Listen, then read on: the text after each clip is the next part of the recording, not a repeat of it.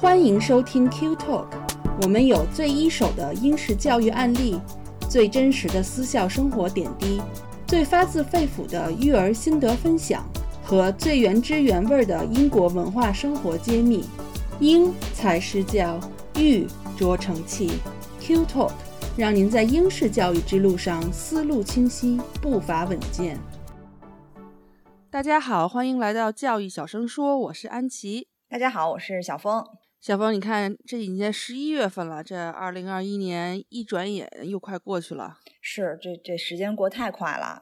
可能对咱们来说，十一月份就是一个开始准备这个圣诞节或者挑礼物的这么一个月份啊。这么早啊？对，还是挺挺快的，就马上圣诞节了。但是其实对很多今年申请这个英国大学的学生来说，十一月反倒是一个特别紧张、完全放松不下来的月份。对啊，因为牛剑很多的家事都在这个月嘛，所以，呃，就这个周吧。然后这这些家事不光是牛剑用，然后现在越来越多的好大学一些专业也开始要求学生有这个家事的成绩，来证明自己的这个学术能力了。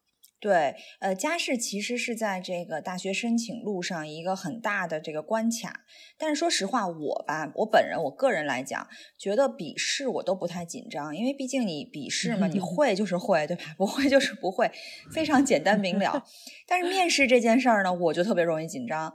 因为面试时候，你面对的是一个活生生的将来可能会教你的人，而且是你所愿申请专业领域的一个专家，有很多就是不可预知的问题呀，不可预知的一些聊天的内容啊，尤其是针对可能这个社恐人群，这个社牛人群可能不太害怕，但是社恐人群就就很容易紧张。对啊，对对。我觉得那你是跟我正好相反的，因为我是那种平时学的好好的，然后一考试就出溜那种。就比如说你，我来说数学思路永远都是正确的那种，然后结果粗心马虎，然后最后数算错了，所以我一般就是考试分数永远不能好好体现我的水平，所以我一般都比较 倾向面对面跟人沟通。然说到说到面试的话。其实现在越来越多的那个大学都需要面试了，尤其是申请大学的这种学生吧，就越来越多。然后，尤其是这种好大学的竞争也越来越激烈，所以这个笔试成绩也是更加接近了吧。所以，这个面试就变成了很重要的一个筛选学生的方式啊。那你可能就是我所说的这种社牛人群，不是？可能我我觉得很多英国人其实也是社牛人群，他们是不介意面试的，因为很多人从小就面试。不管是十一家考中学啊，或者十六家考高中啊，都有很多的面试。嗯，然后我们以前讲过，这个英国私校，因为好的呃私立中学，尤其是那些像伊顿、哈罗这些、威亚这些，他们都是要在十一家、十三家的时候面试，而且要面试好多轮的。嗯，所以这些孩子就是就是万炼成钢吧，可以说都是面试长大的嘛。对。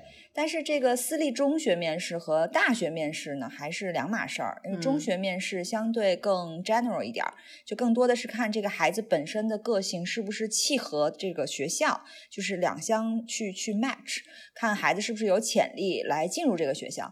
但是大学的面试呢，相对就更专业一些，因为学生毕竟是申请了这个大学的某一个专业，那这个专大学就要看这个学生是不是对他所申请的专业有热情，那是不是适合学习这个。个专业，嗯。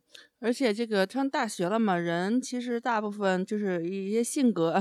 上大学以后，你十八岁基本上也定的差不多了，所以大学更多的看的是专业嘛。但是你小的时候，其实他学学生就是这个学校对学生的影响还是很大的，所以肯定学生也要看你性格呀什么的，这个这互相影响，所以确实很重要。所以中学的面试是不是相对就没有什么章法，也没有什么可以准备的呢？哦，那倒也不是说没法准备，但是肯定。不会说像以前就是某些国内的重点的一些学校，他们会发那种真题，就是面试真题给学生啊。那肯定不会有这种，你也不会上网去搜说某某某某学校的网上真题，你这个是肯定搜不到的。因为每个学校的面试，甚至每个面试官都有自己面试的风格。但是你要就作为考生来讲，要怎么准备呢？他还是要需要准备一些自己的资料的，比如说这个逃不开的就是你介绍一下你自己啊，关于自己的特长啊，然后你可能要。跟面试官去聊关于最近的一些时事政治啊，关于将来的理想啊，等等等等。那呃，最后可能用得上，可能用不上。但是有的时候，有的孩子啊，他一旦发现他准备的东西没有用上的时候，他就他就会紧张。那一紧张，他就不知道该怎么聊天儿。那这个面试的结果就会很尴尬，因为他就会把这个面试聊天变成一种一种尬聊。嗯，对对对。那那些呃考中学面试的孩子，我们应该怎么帮助他们呢？呃，其实我们 QED 导读当中有一个很重要的环节，就是这个面试的培训。所以，我们所谓的面试培训，不是给你一套真题让你去背答案，不是这样的啊。嗯。呃，比如我们举一个例子来说吧，我们之前帮过一个孩子，他当年是要考这个九大公学之一的这个奖学金。然后我们就不说是哪家哪所学校了，他他 pretest 的这个书面的笔试成绩很好，嗯，但是在之前模拟面试了几次，都发现有一点点差一点点火候。这个不是我们说的，这是我们的导师说的，就是我们的导师是也是一个很好的中学的招生官，他是那很有经历过无数的学生，对对对对对，所以这个导师同时也是他的这个面试辅导老师。那他怎么辅导呢？其实他就就很简单，他每次这个孩子来开始上这个面试辅导课的时候，他就是跟孩子聊天儿。他就是天南地北的聊，然后就一边聊天，导师就在观察，聊到什么话题的时候，这个孩子眼睛里头突然会发光，然后或者说孩子突然就在语气里充满了自信。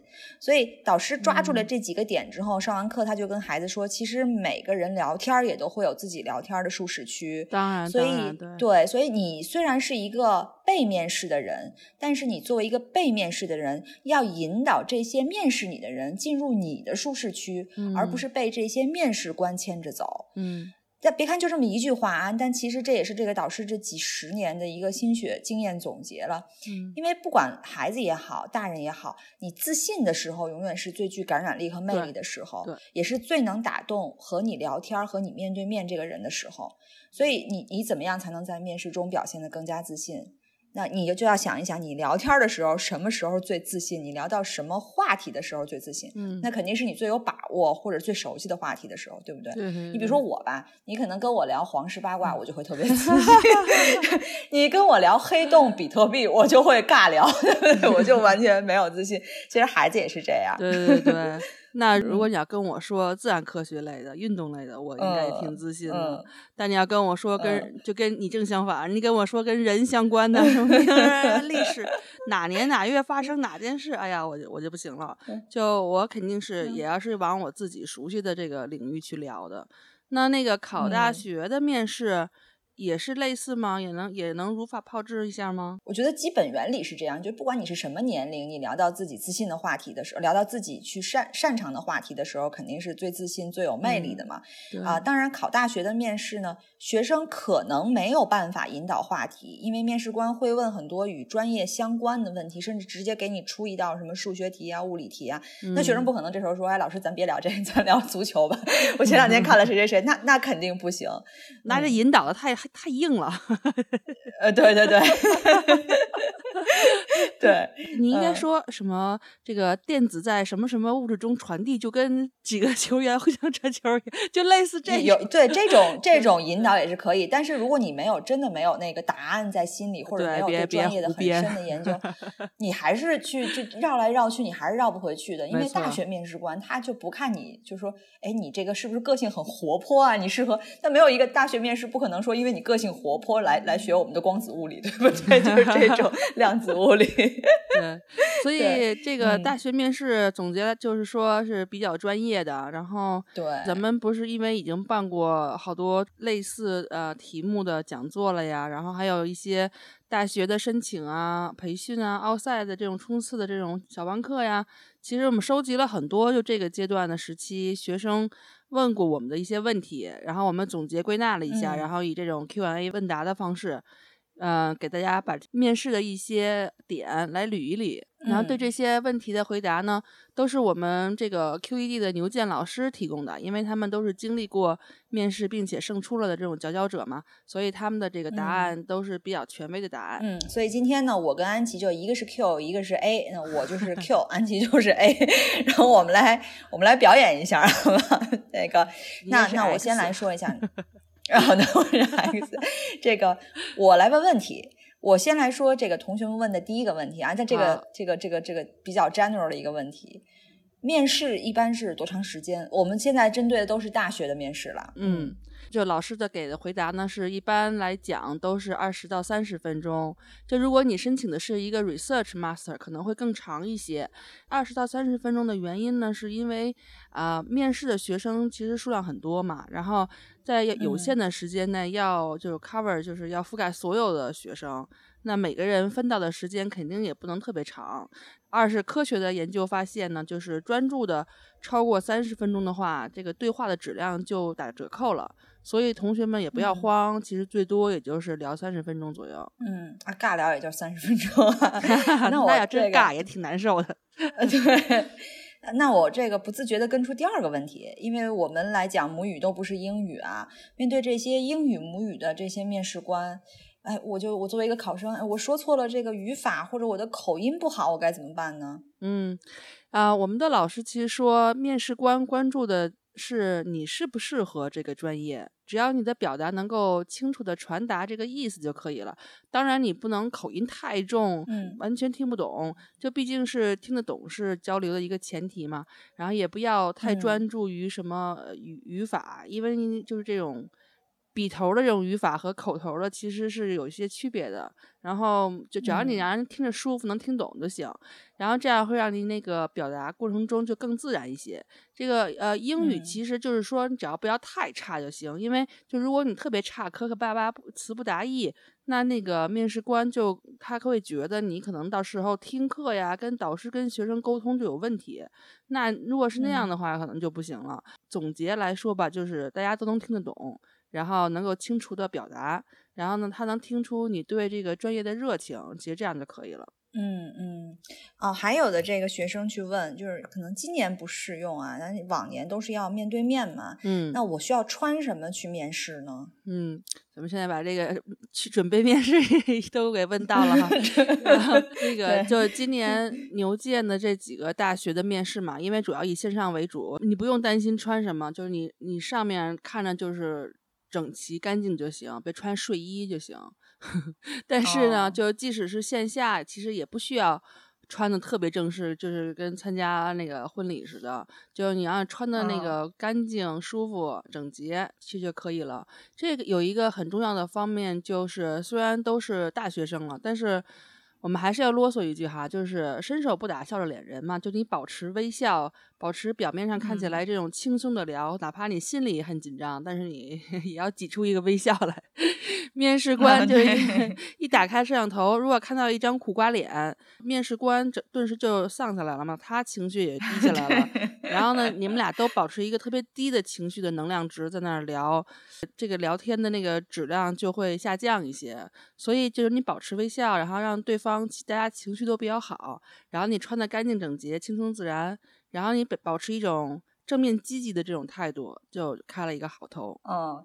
这个我我也补充一句，因为前两天这个看到一个就类似的一个问题哈，这个老师也不是老师，就是那个当事人给了一个建议，就说其实你在摄像头的角度上面你也要调整一下，四十五度保证这个面试 官，呃不一定就是不要像有有个死亡视角不是吗？你不要调成那个死亡视角，就是其实你是人是很美的，但是可能你调了一个死亡视角，然后导致面试官看到你的这种第一印象，因为人毕竟是都还是有对对对，都就是这个爱美之心，人皆有。有之嘛，就是你的这个镜头要稍微的稍微的直面一些，然后呢，呃，就是脸要向镜头凑一些，这样的看到就是大概的，就是整个的一个角度调的漂亮一些，呃，这也是一个一个一个小 tips 吧。对，然后我建议大家还不要调那种特别多的功能，什么花里胡哨的背景啊，然后那个给自己画个眉毛，那个弄个红嘴唇之类的，这种其实。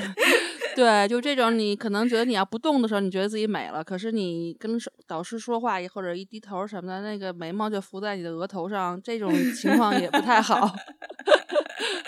嗯，对，那这既然是线上，这个我们说回这个硬件的问题，就设备和网络信号是一个很大的问题。嗯，对，就是面试官或者是学校，他会提前给你发一个那个 Teams 的链接，就 Teams 就是那个呃微软的那个 Teams。嗯，面试之前的时候呢，就是需要同学们其实对设备进行一下调试的，就确保你摄像头啊、音效啊都是都是好的，都连接好了。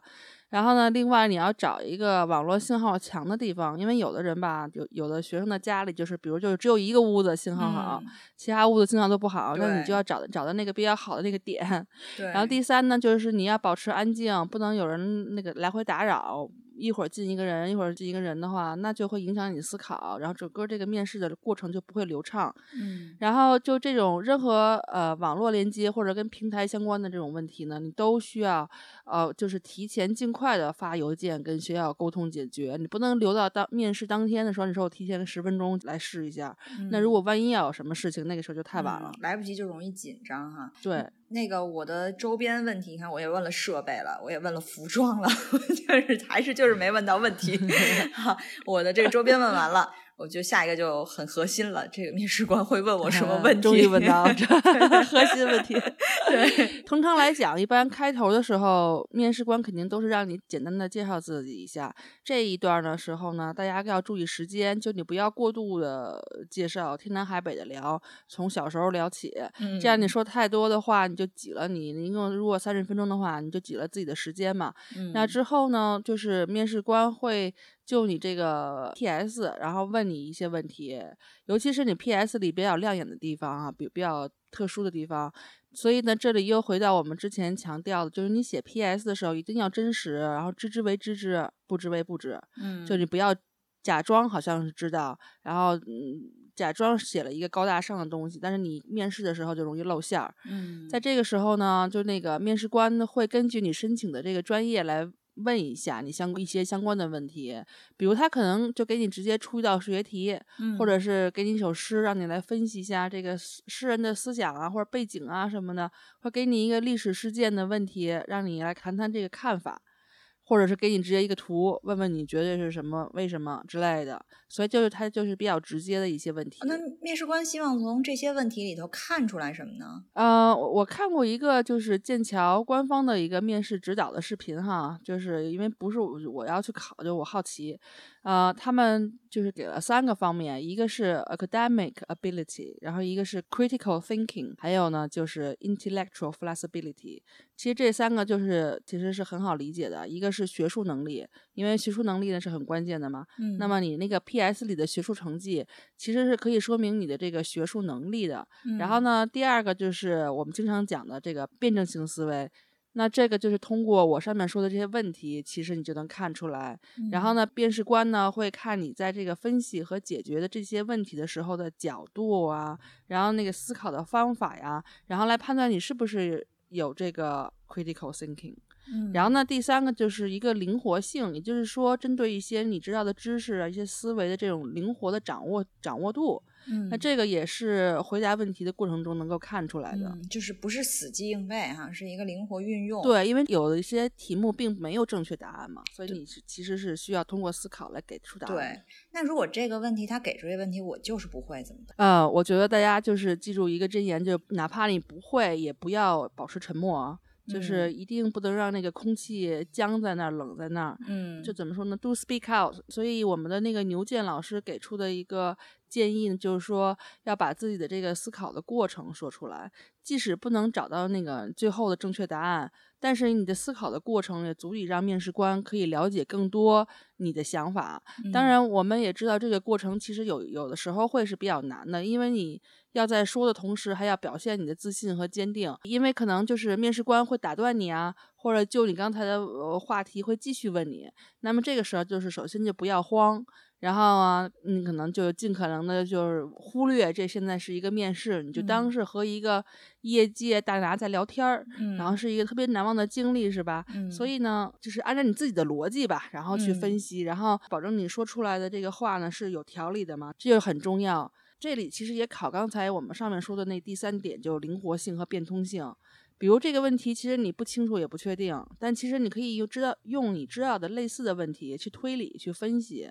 然后，因为很多东西是举一反三的嘛，就是有一些东西是可以可以推导出来的，所以你其实就是给面试官讲你的这个分析过程是特别重要的。那这个过程其实就也叫 educated guess 嘛，这你也不是胡乱猜、胡乱的去蒙，其实你是有根据的在推断。这样其实是也是有帮助的。嗯，对。好，那这是一种情况，就这个问题我压根儿就不知道答案。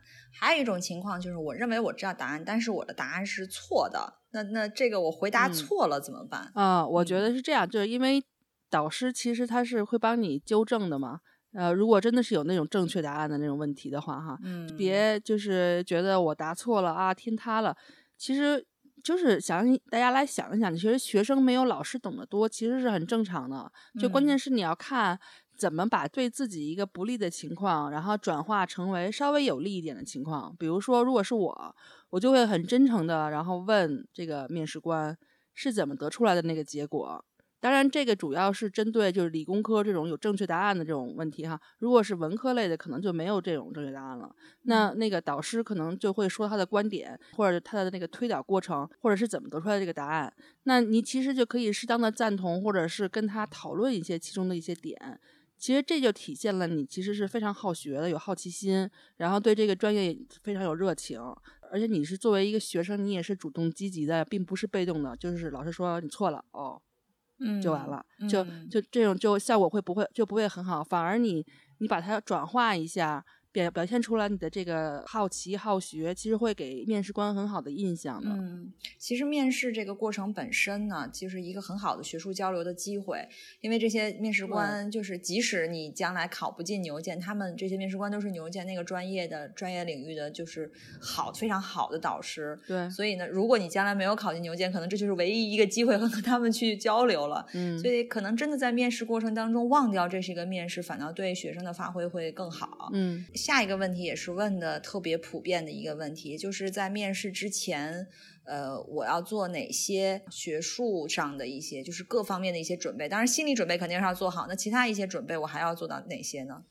其实就这个准备最重要的这个过程，其实并不是在面试前这几个星期，而是说你过去这几年你整个专业方面的这个积累，也是日积月累的一个结果。就是这些积累让你这个对面试有底气，比如说你要多阅读、多了解，然后其次呢就是你这个 P.S. 个人陈述其实非常重要，真的是你要对自己写的这个 P.S. 要烂熟于心，你每一个字、每一个细节都要给出这个论据啊、依据，因为这些事其实就是面试官可能会问到的，比如说有一个老师告诉我。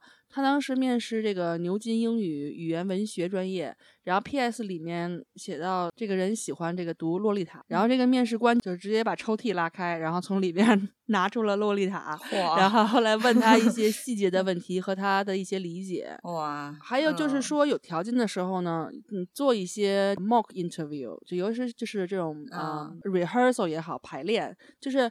不管线上面试啊，线下面试吧，模拟面试其实也更容易帮你这种快速适应环境。其实这个跟工作面试其实是一个道理，就不管是你线上面，还是那个你找家人和朋友之间，你可能互相来个模拟，哪怕是对方不用英文问你，他就用中文问你，嗯，那你自己用英文回答，你其实也是可以的。另外，其实就算是没有任何人，你一个人其实也是可以操作的。就是你要想象你现在在面试，然后你要用英语来表达自己的想法，把这一条条问题都回答清楚。对，就一般你过一遍，你只能达到一个熟悉的程度。我一般都会列出来所有我能想到的这个面试官所问的问题，然后自己多回答几遍，你多跟多说几遍，然后你就会说的比较溜了嘛。嗯，面试开始前，比如说半个小时，比如说我在去的路上，我都会在脑子里再过一遍。就是这个整个这个场景，让自己进入状态。嗯嗯，对，模拟面试确实挺重要的。嗯，那这样就是关于刚才我们提到面试时，这个面试官肯定会给你一些跟专业有关的这个问题，就跟我们的考题一样。嗯，要不我们举几个例子，让大家感受一下它这个大概的难度。行，就比如哈，那个有一个呃数学专业的一道面试题，设想有架梯子靠着一面垂直的墙壁，然后梯子中间的脚踏板呢是被涂上了颜色。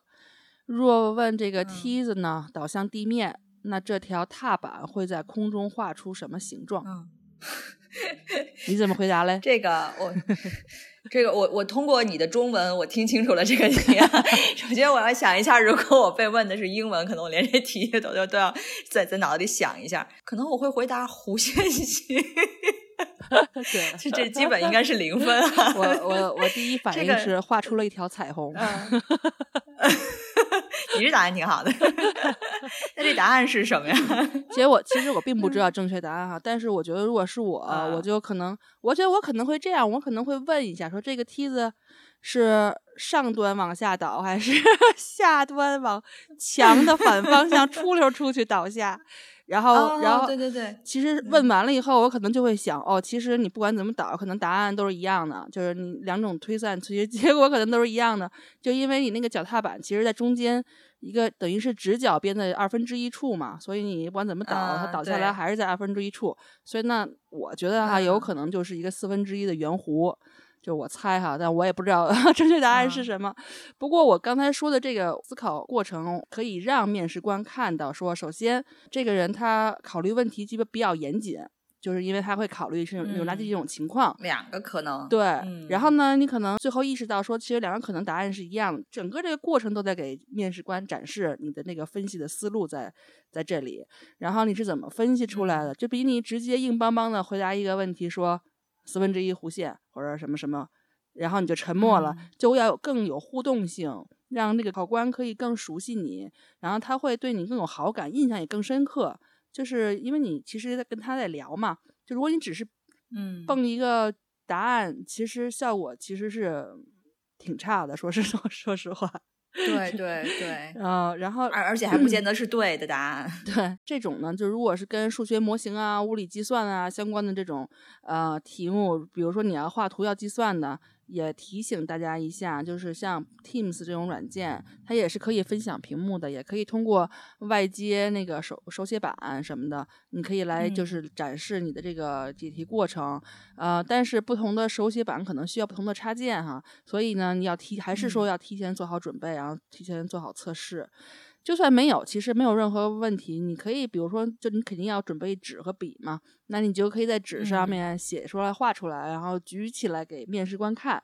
但是，只是要注意一点是，如果你打开了那种虚拟背景的那种设置，这种白纸是看不到的，所以你记得要取消那个虚拟背景的设置。就可以了。嗯嗯，就是还是我们要尽量保证在面试的过程当中的这些小的事故发生的概率越低越好，就没发生最好。你比如说你跟你设了一个虚拟背景，然后发现面试官突然说：“哎，我看不到你的白纸。”其实人会有一些紧张的，因为你要去去现场调，你还要去思考你那个思路怎么去表述。对，所以还是尽量保证在面试过程当中越没有事事故发生就是越好，这样提前把所有的设备准备都做好。关于这个手写板，可能还要就是大家在面试。之前也要跟那个所面试你的这个专业去确认一下，是不是允许手写板。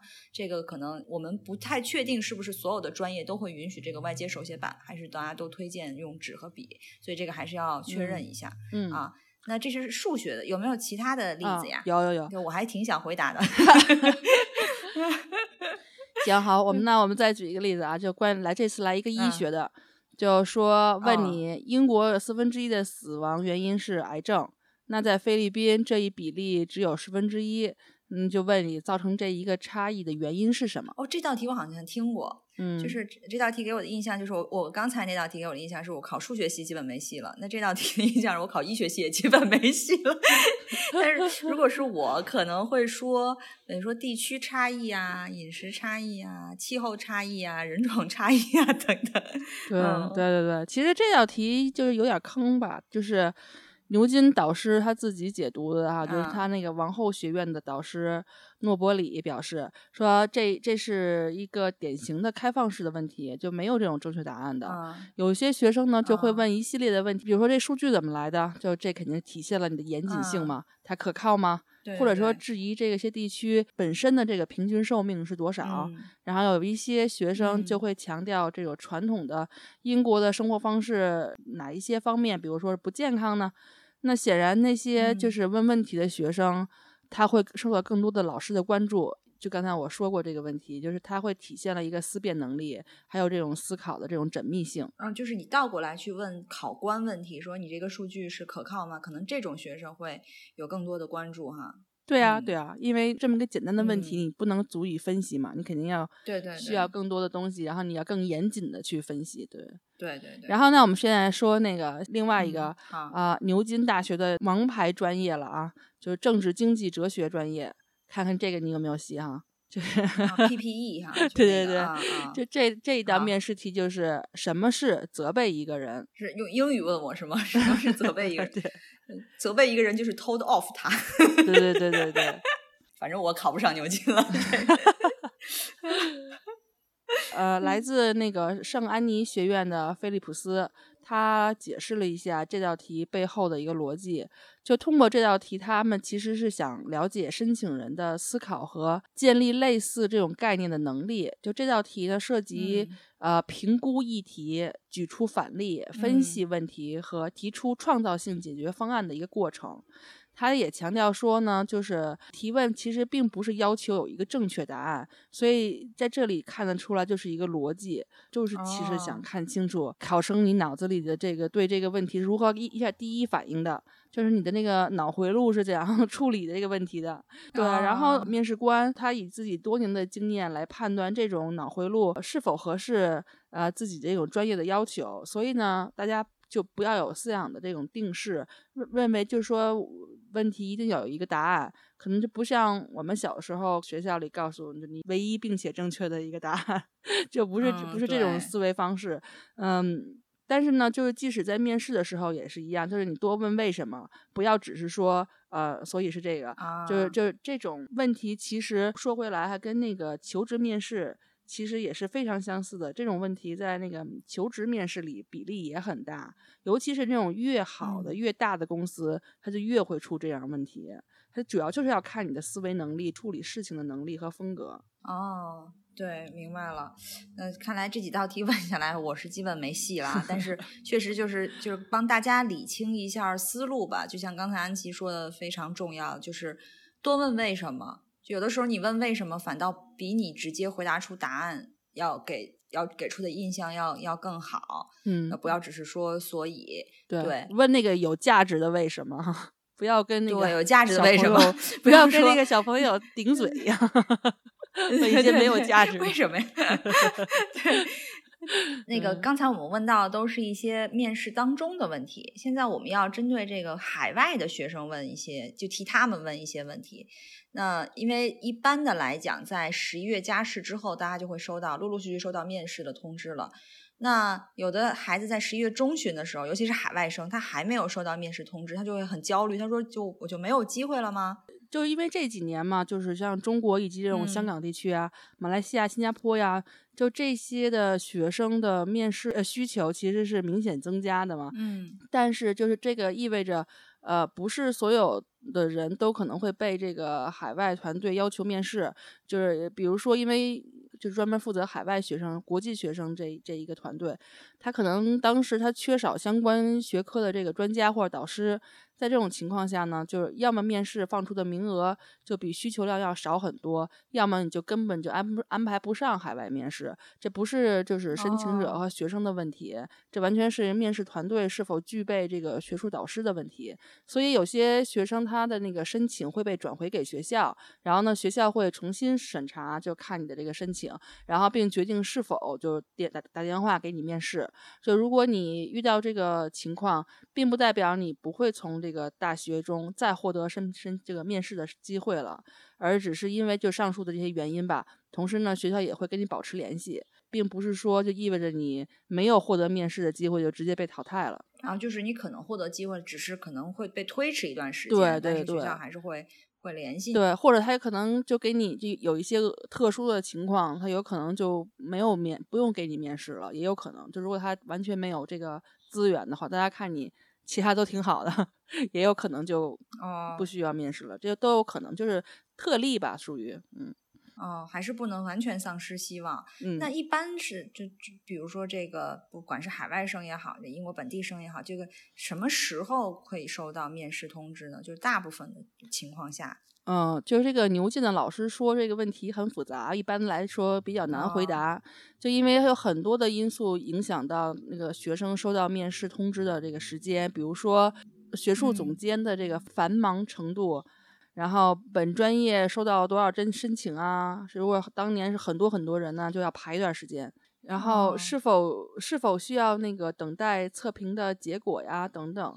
就是在面试期开始以后，就学校会尽早的通知面试者，他会那个按照面试日期，然后陆续通知学生，他会保证。所有的学生都有一定的相同的时间去准备，然后就比较公平一些。他不会说，呃，有一些学生就给你三天的时间，有一些学生是一一个星期、一个星期半的时间，就不太公平了嘛。嗯嗯。但是就总的来讲，其实不需要太大的压力，也不需要太担心，因为比如说我们会觉得，是不是他会先去面试那些最强的那些学生啊？然后其实学校觉得，就这种操作对他们内部运营来讲，其实是造成很多不必要的麻烦的。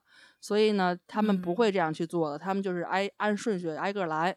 所以他们的建议就是让学生不要有太大压力，因为作为学校来讲，尽他们最大的能力和努力，然后尽可能快的通知学生们面试的。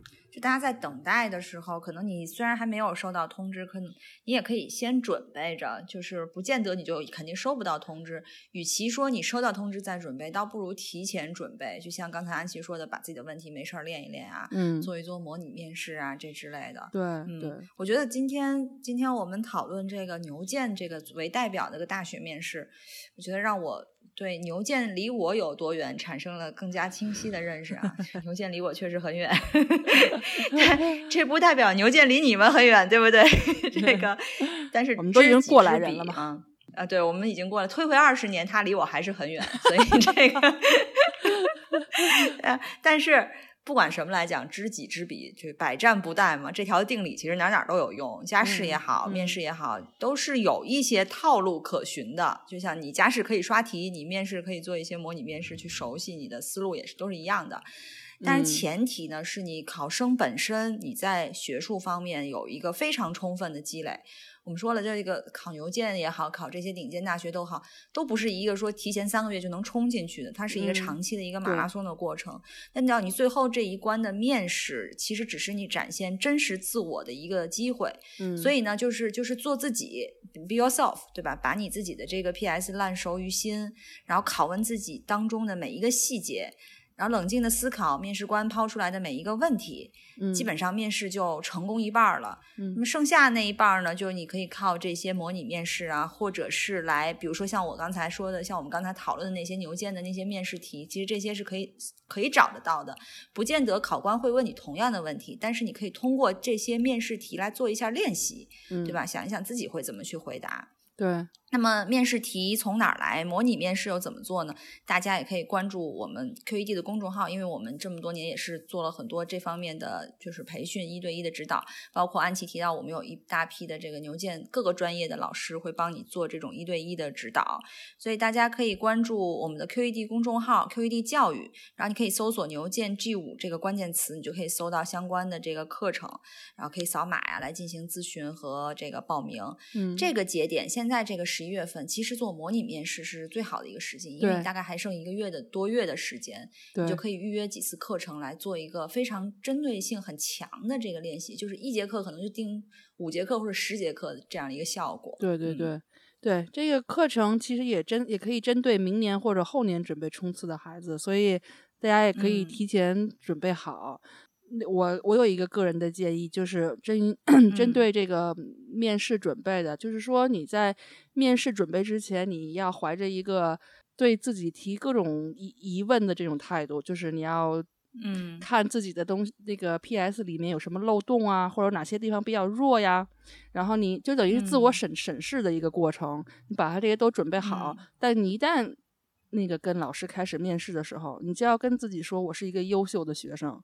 我你应该是充满自信的，因为你不优秀也到不了面试这一关，你就要跟自己说我是很棒的，我已经很棒了。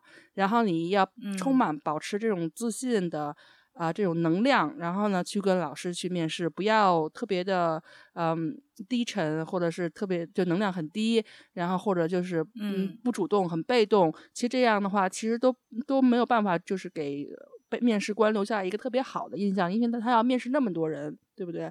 所以他可能面试完了以后，他能够记下来的那几个比较优秀的学生，都是给他一些闪亮的闪亮点的。所以我们也可以想一想，比如说你的面试里怎么突出自己，P.S. 里稍微弱一点的地方，怎么样去体现自己的优势？反正就是你要知道，你要有一个态度的转变，就是之前你会觉你觉得自己可能查缺补漏，看看什么地方需要补的，然后多多的做做准备。那你面试的时候一开始你就要信心满满的，好像按了那个开关键一样。好，我就要来，就我现在就是最好的学生，就是一定要充满着自信。这样的话，那个就把整个的那个能量和自信都传达给导师，这种是最好的。好吧，那我们那个今天的话题也差不多了，希望学生们呢都驾试可以顺利，面试呢也可以尽情的展现自己的风采，一举拿下。好吧，那感谢大家的收听，那我们下次再见啦。好，下次再见，拜拜。Q Talk 是由英国 QED 教育集团主办的，讨论英国教育与文化生活的一档播客节目，希望我们的节目对你会有一些些帮助。更多英式教育访谈、讲座、干货，请在微信公众号平台、微信视频号、小红书、哔哩哔哩和 YouTube 上搜索 QED 教育。麻烦您点击订阅、分享我们的频道，或者给我们留言。您的举手之劳就是对我们的最大鼓励。祝愿每个学子都可以在国际舞台上发挥出自己的最大潜能。